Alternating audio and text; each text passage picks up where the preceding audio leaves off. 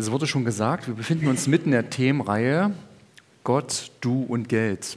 Und ich kann euch empfehlen, für denjenigen, der letzten Sonntag nicht da war, auf Spotify oder auf anderen Kanälen kann man die Predigten nachhören. Und letztes Mal gab es gar keine Predigt, sondern es gab ein Interview, ein QA. Und das war sehr wertvoll, von einfach von Menschen zu hören, wie sie mit diesen Themen umgehen, was sie bei diesen Themen gelernt haben. Und deshalb wirklich die wärmste Empfehlung, das nachzuhören und auch sich selbst diese Fragen zu stellen, die im Interview gestellt wurden. Wie gehe ich damit um? Was habe ich denn vielleicht gelernt? Heute soll es um die Frage gehen, was bedeutet Haushalterschaft? Als ich diesen Begriff Haushalterschaft in mein Textbearbeitungsprogramm eingegeben habe, kam Fremdwort. Kennt das Wörterbuch nicht. Also habe ich mal das WWW befragt, einschlägige Enzyklopädien. Und was passiert da? Es gibt keinen Artikel über Haushalterschaft auf Wikipedia. Also gibt es wahrscheinlich diesen Begriff gar nicht, wenn es bei Wikipedia gar nicht drin ist. Nein, es ist irgendwie ein Begriff, wo man vielleicht gar nicht am Anfang weiß, worum es da geht. Und interessant ist, ich habe da noch so ein bisschen äh, recherchiert, es gibt einen Eintrag, also Haushalt eingegeben, es gibt den nächsten Eintrag, den es gibt, ist Haushälterin aber es gibt nicht den Eintrag Haushälter. Also es ist nur äh, feminin, interessant, aber Haushälterschaft gibt es auch nicht. Man kann den vom Englischen her übersetzen und dann äh, würde man auch noch eine zweite Alternative finden zu dem Begriff im Deutschen und vielleicht viel eingängiger Verwalterschaft. Also Haushalterschaft ist gleich Verwalterschaft. Und deswegen habe ich euch eine Definition mitgebracht, ähm, die ich dann ein bisschen konkreter noch machen möchte. Aber im Grunde genommen geht es bei Verwaltung oder Verwalterschaft darum, einen klugen Umgang mit Hab und Gut, aber auch mit der Schöpfung. Das erstmal so ganz allgemein, einen klugen Umgang mit dem Hab und Gut. Und ich kann dir sagen, entweder bist du von Dingen der Eigentümer oder der Besitzer oder Verwalter. Also man kann das ganz klar teilen, entweder Eigentümer oder Besitzer. Das lernt man irgendwann wahrscheinlich in der Schule oder darüber hinaus, dass es diese Begriffe gibt und dass man die auch unterschiedlich behandeln kann. Ja? Der Eigentümer, dem gehört diese Sache. Ich habe zum Beispiel neulich jemanden ein Buch ausgeliehen. Ich bin der Eigentümer des Buchs, aber derjenige, der es in der Zeit hatte, der war dann der Besitzer. Also du kannst Dinge besitzen, obwohl sie dir nicht gehören.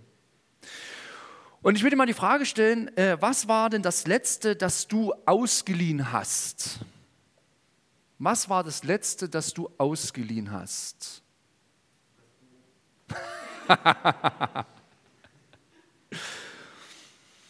Oder ich mache es noch, noch schwieriger. Was war das Wertvollste, das du jemals ausgeliehen hast?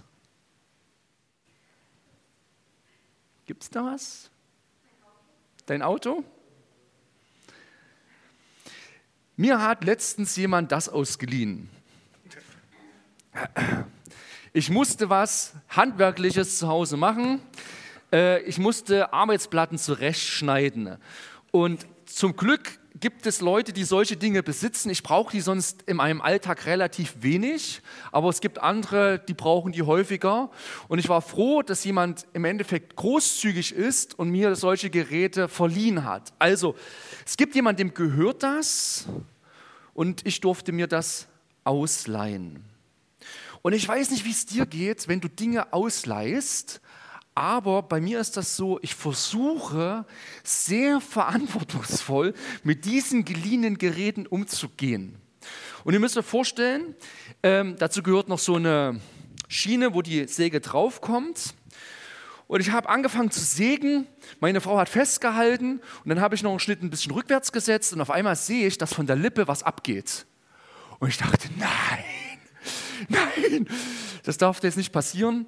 Und dann habe ich, äh, ich habe denjenigen leider nicht getroffen, habe das Werkzeug einfach noch hingestellt und ich dachte mir, wenn ich das Werkzeug einfach noch hinstelle, dann kommt nächsten Tag wieder und sieht sein defektes Werkzeug. Nee, ich muss wenigstens dem eine Nachricht äh, lassen und sagen, hey, ich habe eigentlich gedacht, dass ich dein Werkzeug fachmännisch äh, gebraucht habe, aber irgendwie muss von der Lippe etwas abgegangen sein. Wenn, wenn es wirklich beschädigt sein sollte, ich ersetze das natürlich.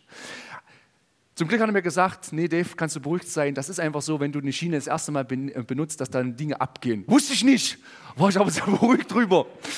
Ähm, aber grundsätzlich, in eurer Situation, ihr leitet Dinge aus. Ich weiß nicht, ob ihr es nachvollziehen könnt, aber ich versuche grundsätzlich mit diesen Dingen, die ich bekomme, verantwortungsvoll umzugehen.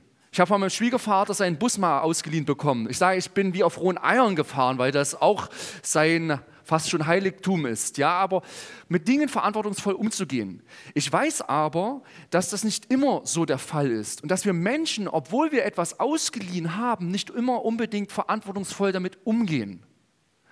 In anderen Kulturen ist es vielleicht noch viel extremer. Ich war in, in, in Israel. Alles, was nicht dir gehört, ist eigentlich egal. Die Straße kannst du deinen Müll hinschmeißen.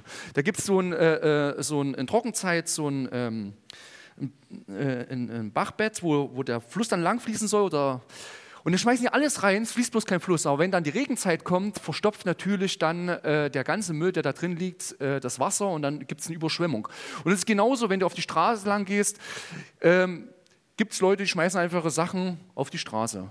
Ich arbeite in der Schule, was dir nicht gehört, kann dir doch egal sein. Die Tische werden beschmiert, äh, sieht eben aus.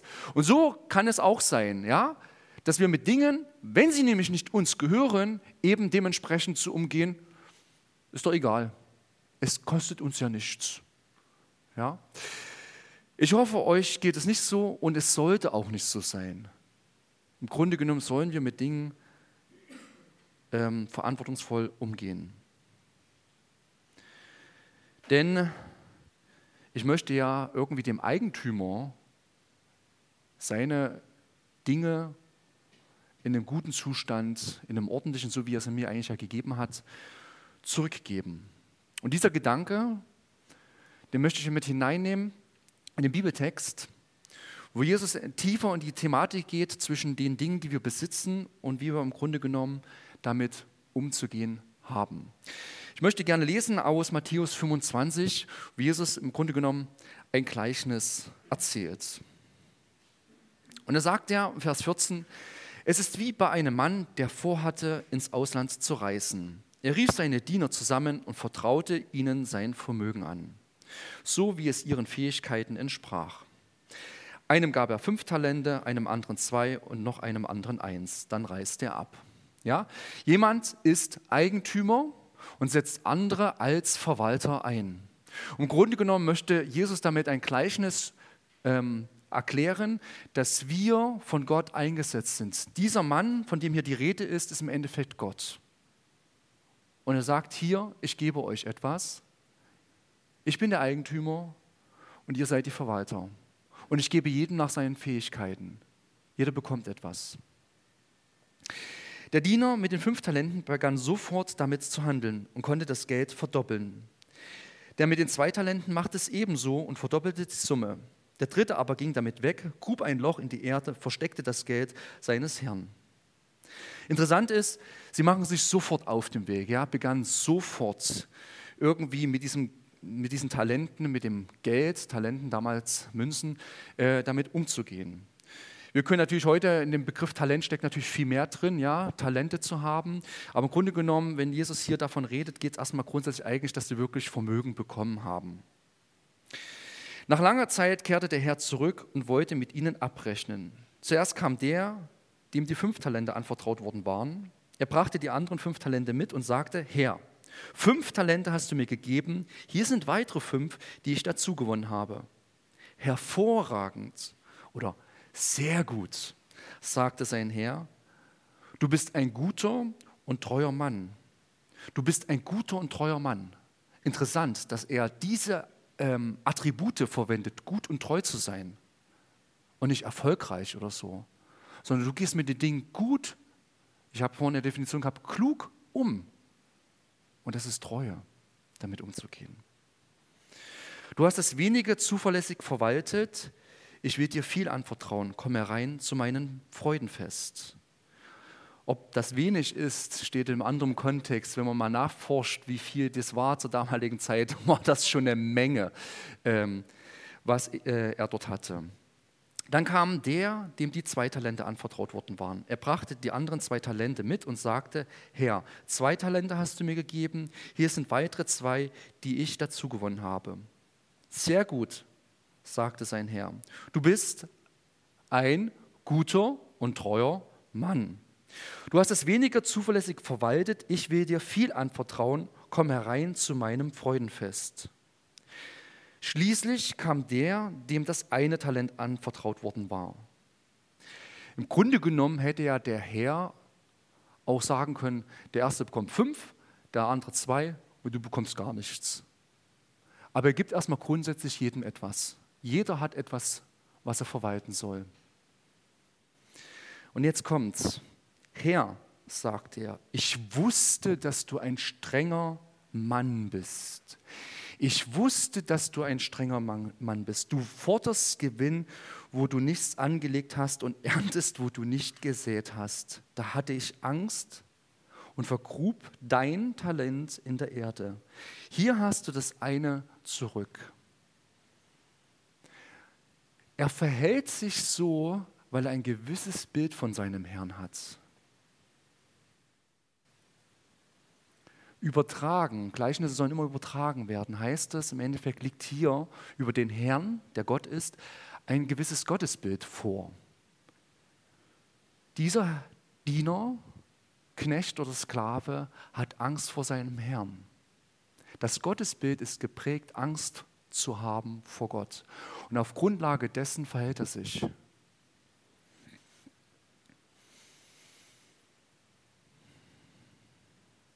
Hier hast du das eine zurück.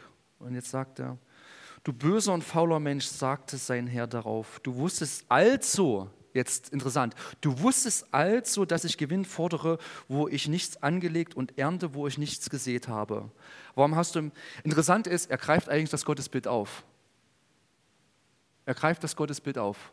Im Endeffekt wird dieser Herr jetzt genau zu diesem Herrn, den er sich vorstellt. Sehr interessant äh, warum hast du mein Geld dann nicht auf eine Bank gebracht? Dann hätte ich wenigstens mit Zinsen zurückbekommen. Nehmt ihm das Talent weg und gebt es dem, der die fünf Talente erworben hat. Denn jeden, der einen Gewinn vorweisen kann, wird noch mehr gegeben werden und, wird über, und er wird Überfluss haben. Aber von dem, der nichts gebracht hat, wird selbst das, was er hatte, weggenommen. Doch diesen nichtsnutzigen Sklaven werfen die Finsternis hinaus, da fängt das große Weinen und Zähneknirschen an. Ich kann leider nicht auf jede Passage und jede Einzelheit diesen Text eingehen. Ich kann euch nur empfehlen, diese Woche einen Hauskreis zu besuchen. Gibt es fast jede, jeden Wochentag äh, und der, das ist der Bibeltext, worüber man diskutieren kann. Was ich mit euch durchgehen möchte, ist grundsätzlich, Gott ist Eigentümer von allen Dingen. Gott gehört alles. Das ist so eine Wahrheit, ähm, aber die hat gewaltige Auswirkungen auf unser Leben. Ja, ähm, es heißt in einem Psalm von David: Gott gehört die Erde. Ich habe ihn glaube auch auf Folie. Genau. Ein Psalmlied von David: Gott gehört die Erde und was sie erfüllt, die Welt und ihre Bewohner. All das hier gehört Gott. Er ist der Eigentümer. Und wir sind in die Rolle des Verwalters eingesetzt worden. Das ist auch eine, ein Vorrecht oder eine Ehre, dass Gott sagt, mir gehört das, aber ich traue dir dazu, damit eigentlich verantwortungsvoll umzugehen. Du bist Verwalter und Gott ist Eigentümer.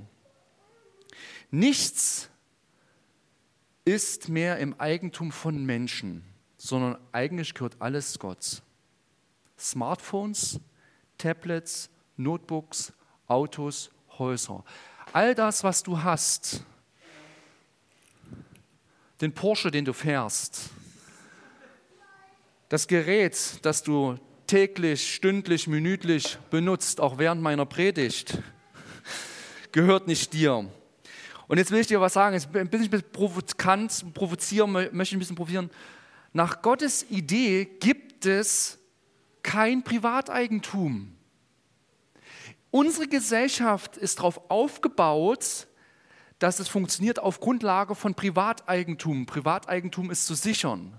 Das ist eine Europä oder ist überhaupt eine derzeitige gesellschaftliche Überzeugung. Im Text wird gesagt, nein, nein, das ist nicht deins, du bist Verwalter. Anstelle des privaten Eigentums tritt private Verwaltung. Die genannten und überhaupt diese genannten Dinge zu Gottes Ehre und zu seinem Königreich einzusetzen. Und deswegen besitzen wir alles, was wir haben oder was wir verwalten, nur für eine begrenzte Zeit. Das letzte Hemd hat keine Taschen. Du kannst nichts mitnehmen. Du kannst nicht sagen, das ist mir und ich nehme es mit. Und deswegen müsste man die oder habe ich die Definition einfach ein bisschen konkreter gemacht. Der kluge Umgang, also Verwalterschaft, Haushalterschaft ist der kluge Umgang mit Hab und Gut oder auch mit der Schöpfung. Und er meint klug, mit den Dingen so umzugehen, wie Gott es sich wünscht. Und hier ist so in dem Gleichnis, dass Gott jeden irgendwie eine gewisse Menge gibt und es ist sein Wille. Es sind fünf, zwei, ein Talent. Ich glaube, er achtet darauf, dass einfach wir Menschen nicht überfordert sind, weil es zeigt sich ja dann auch, dass die, ähm, die damit gut umgehen, einfach auch mehr bekommen.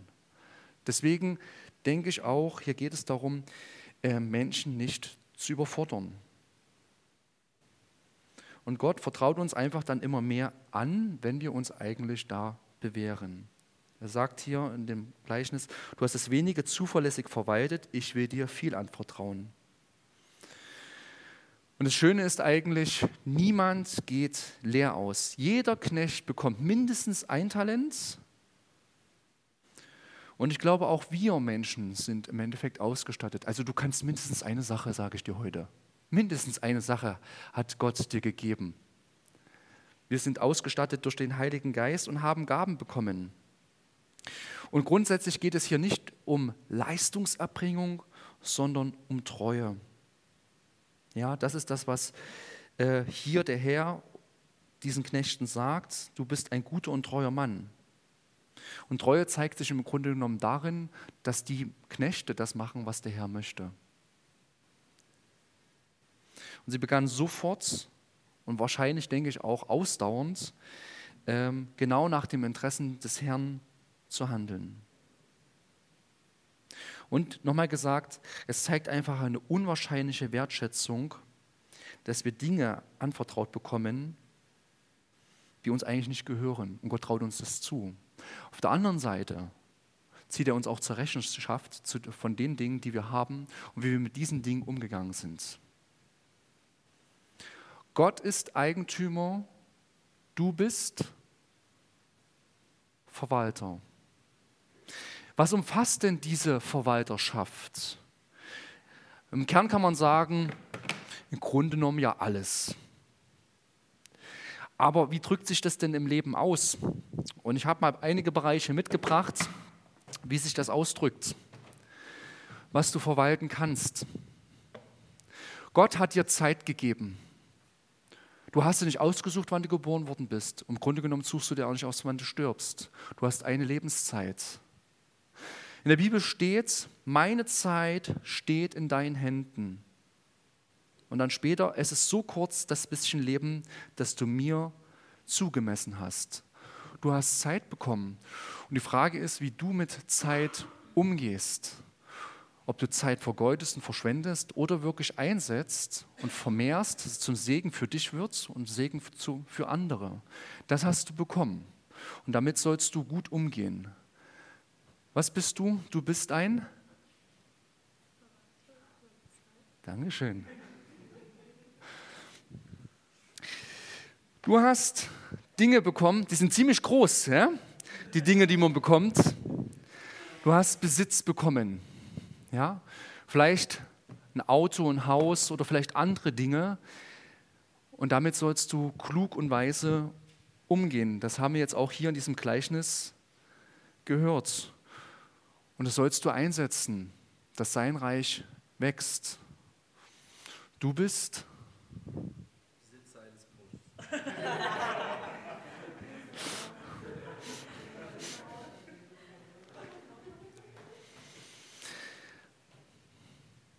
Du hast Fähigkeiten. In 1. Korinther 12 steht, ein weiterer Punkt, den ihr erwähnt habt, liebe Geschwister, sind die Fähigkeiten, die uns durch Gottes Geist gegeben werden. Wir haben Fähigkeiten, die uns Gott schenkt. Und die sollen wir einsetzen. Interessant ist, gerade wenn man den Korintherbrief liest, gerade das Kapitel 12, die Fähigkeiten sind im Grunde genommen nicht eigentlich für dich da sondern damit du anderen dienen kannst. Fähigkeiten hast du in deinem Leben. Nicht damit du eine Bühne für dich baust, sondern im Grunde genommen eine Bühne für andere. Das hat Gott dir gegeben. Du bist ein, das ist ein bisschen schwerer. Wir stehen in Beziehungen. Jeder von uns hat ein Beziehungsgeflecht. Da drin stehst du und Gott hat dir das geschenkt. Wenn du unterwegs bist, sei es beim Einkaufen, sei es mit deinem Arbeitskollegen, mit deinen Freunden, mit deiner Familie, mit deiner Gemeinde, egal wo du bist, in diesem Beziehungsnetz stehst du und du darfst dort Licht sein. Da hat dich Gott reingestellt. So. Du bist Ja, nochmal, bis Kraft kommt. Kraft. Jeder von uns hat ein unterschiedliches Maß an Kraft. Damit meine ich jetzt nicht unbedingt körperliche Kraft, sondern im Endeffekt Energie, Dinge zu machen. Ja, ähm, Schaffenskraft, das ist damit im Grunde genommen gemeint. Und das ist jeder unterschiedlich begabt. Auch du darfst es einsetzen. Wir dürfen alles, was wir haben, im Grunde genommen einsetzen und es vermehren, uns einfach zum Segen für andere sein lassen. So, du bist. Ich habe Kraft. Ah, okay. Aber auch das letzte oder das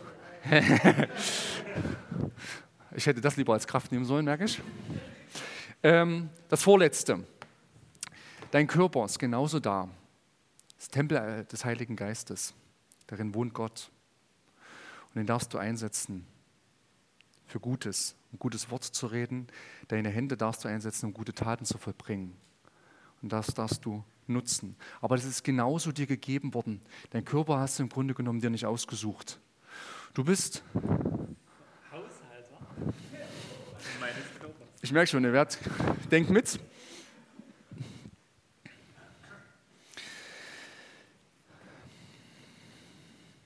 Das letzte habe ich jetzt nicht als Kiste hier. Im Grunde genommen meint das aber im Endeffekt alles.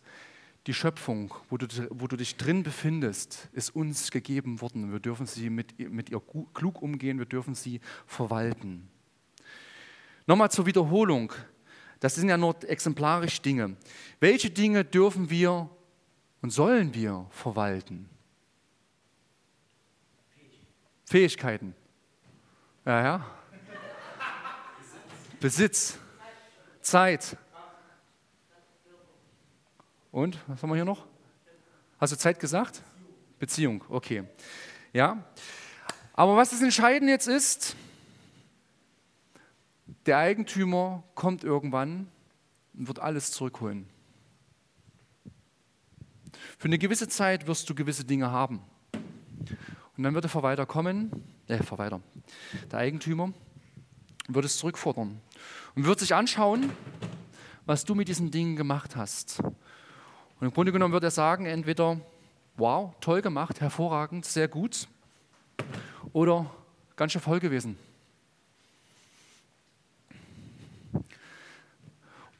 Und das ist, wir sind natürlich grundsätzlich beim Thema Geld. Auch mit dem Geld ist es so. Das habe ich jetzt hier nicht explizit äh, erwähnt, aber im Grunde genommen gehört es ja mit zu Besitz.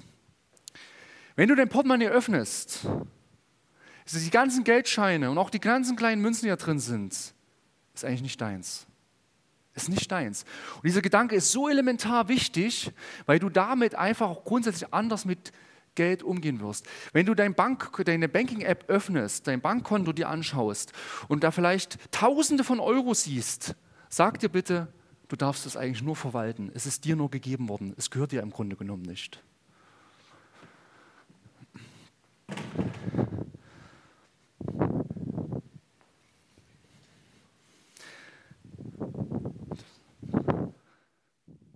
Atme so intensiv, aber es ist wirklich das Laufen. So. Zum Abschluss ein Beispiel, was mir einfach so in der Predigtvorbereitung gekommen ist. Ich habe gemerkt, ich habe eine, ich habe eine lange Leidensgeschichte, jetzt ein Dreivierteljahr, oder wir als Familie. Wir sind umgezogen ungefähr vom Dreivierteljahr und der Plan war im Grunde genommen, dass zwei Wochen vorher uns ein Monteur eine Küche montiert. Die Küche ist jetzt vielleicht zu 95 äh, Prozent fertig geworden, letzte Woche. Wir haben im Grunde genommen ein Dreivierteljahr mit einer mangelnden Küche gelebt und es hat mich echt frustriert, in einen Raum zu kommen und du hast das Gefühl, nicht fertig zu sein. Es hat mich richtig frustriert und die Gespräche oder überhaupt mit demjenigen waren einfach nur unterirdisch. Ähm und jetzt stehen wir im Endeffekt in einer fast fertigen Küche, nicht weil der Monteur da war, sondern weil im Grunde genommen wir das versucht haben, selbst ähm, zu bewerkstelligen. Und da ist mir aufgefallen, was für ein Segen Dinge sein können. Ich hätte die Küche nie fertigstellen können ohne gutes Werkzeug. Aber wisst ihr was, ich bin kein Handwerker. Ich, bis, ich habe kein gutes Werkzeug. Ich habe einen Akkuschrauber und eine Schlagbohrmaschine. Das sind so meine, so meine Grundausrüstung. Aber ich habe weder, habe weder Schraubzwingen, die zwei Meter lang sind, noch habe ich eine Tauchsäge und noch andere Dinge. Ähm, und da habe ich einfach gemerkt, es ist erstmal richtig gut, gutes Werkzeug zu nutzen. Und ich kann euch sagen, mir haben mindestens vier Personen ihr Werkzeug geliehen. Und das war möglich, weil Menschen etwas haben und sagen, eigentlich gehört mir eigentlich nicht. Und deswegen habe ich auch die Möglichkeit, von den Dingen, die ich habe, abzugeben, es auszuleihen, damit es für andere ein Segen ist. Meine Küche steht, weil es Leute gibt, die großzügig mit ihrem Werkzeug sind die mir vertraut haben, dass ich mit dem Werkzeug vielleicht auch verantwortungsvoll umgehe. Und das ist eigentlich, was ich jetzt gelernt habe in den Dreivierteljahr, diese Herausforderung mit dieser Küche. Ist auf der anderen Seite zu lernen, zu sehen, wie gut es ist, Menschen zu haben in seiner unmittelbaren Umgebung, die großzügig mit den Dingen sind, die sie haben und nicht für sich zu horten und für sich zu bleiben. Und genau das Gleiche kann ich machen mit den Dingen, die ich habe oder die mir anvertraut worden sind, auch weiterzugeben. Das ist bei mir, habt ihr wahrscheinlich jetzt mehr festgestellt, sind nicht unbedingt Werkzeuge. Wenn ihr bei mir was leihen wollt, sind es vielleicht eher Bücher.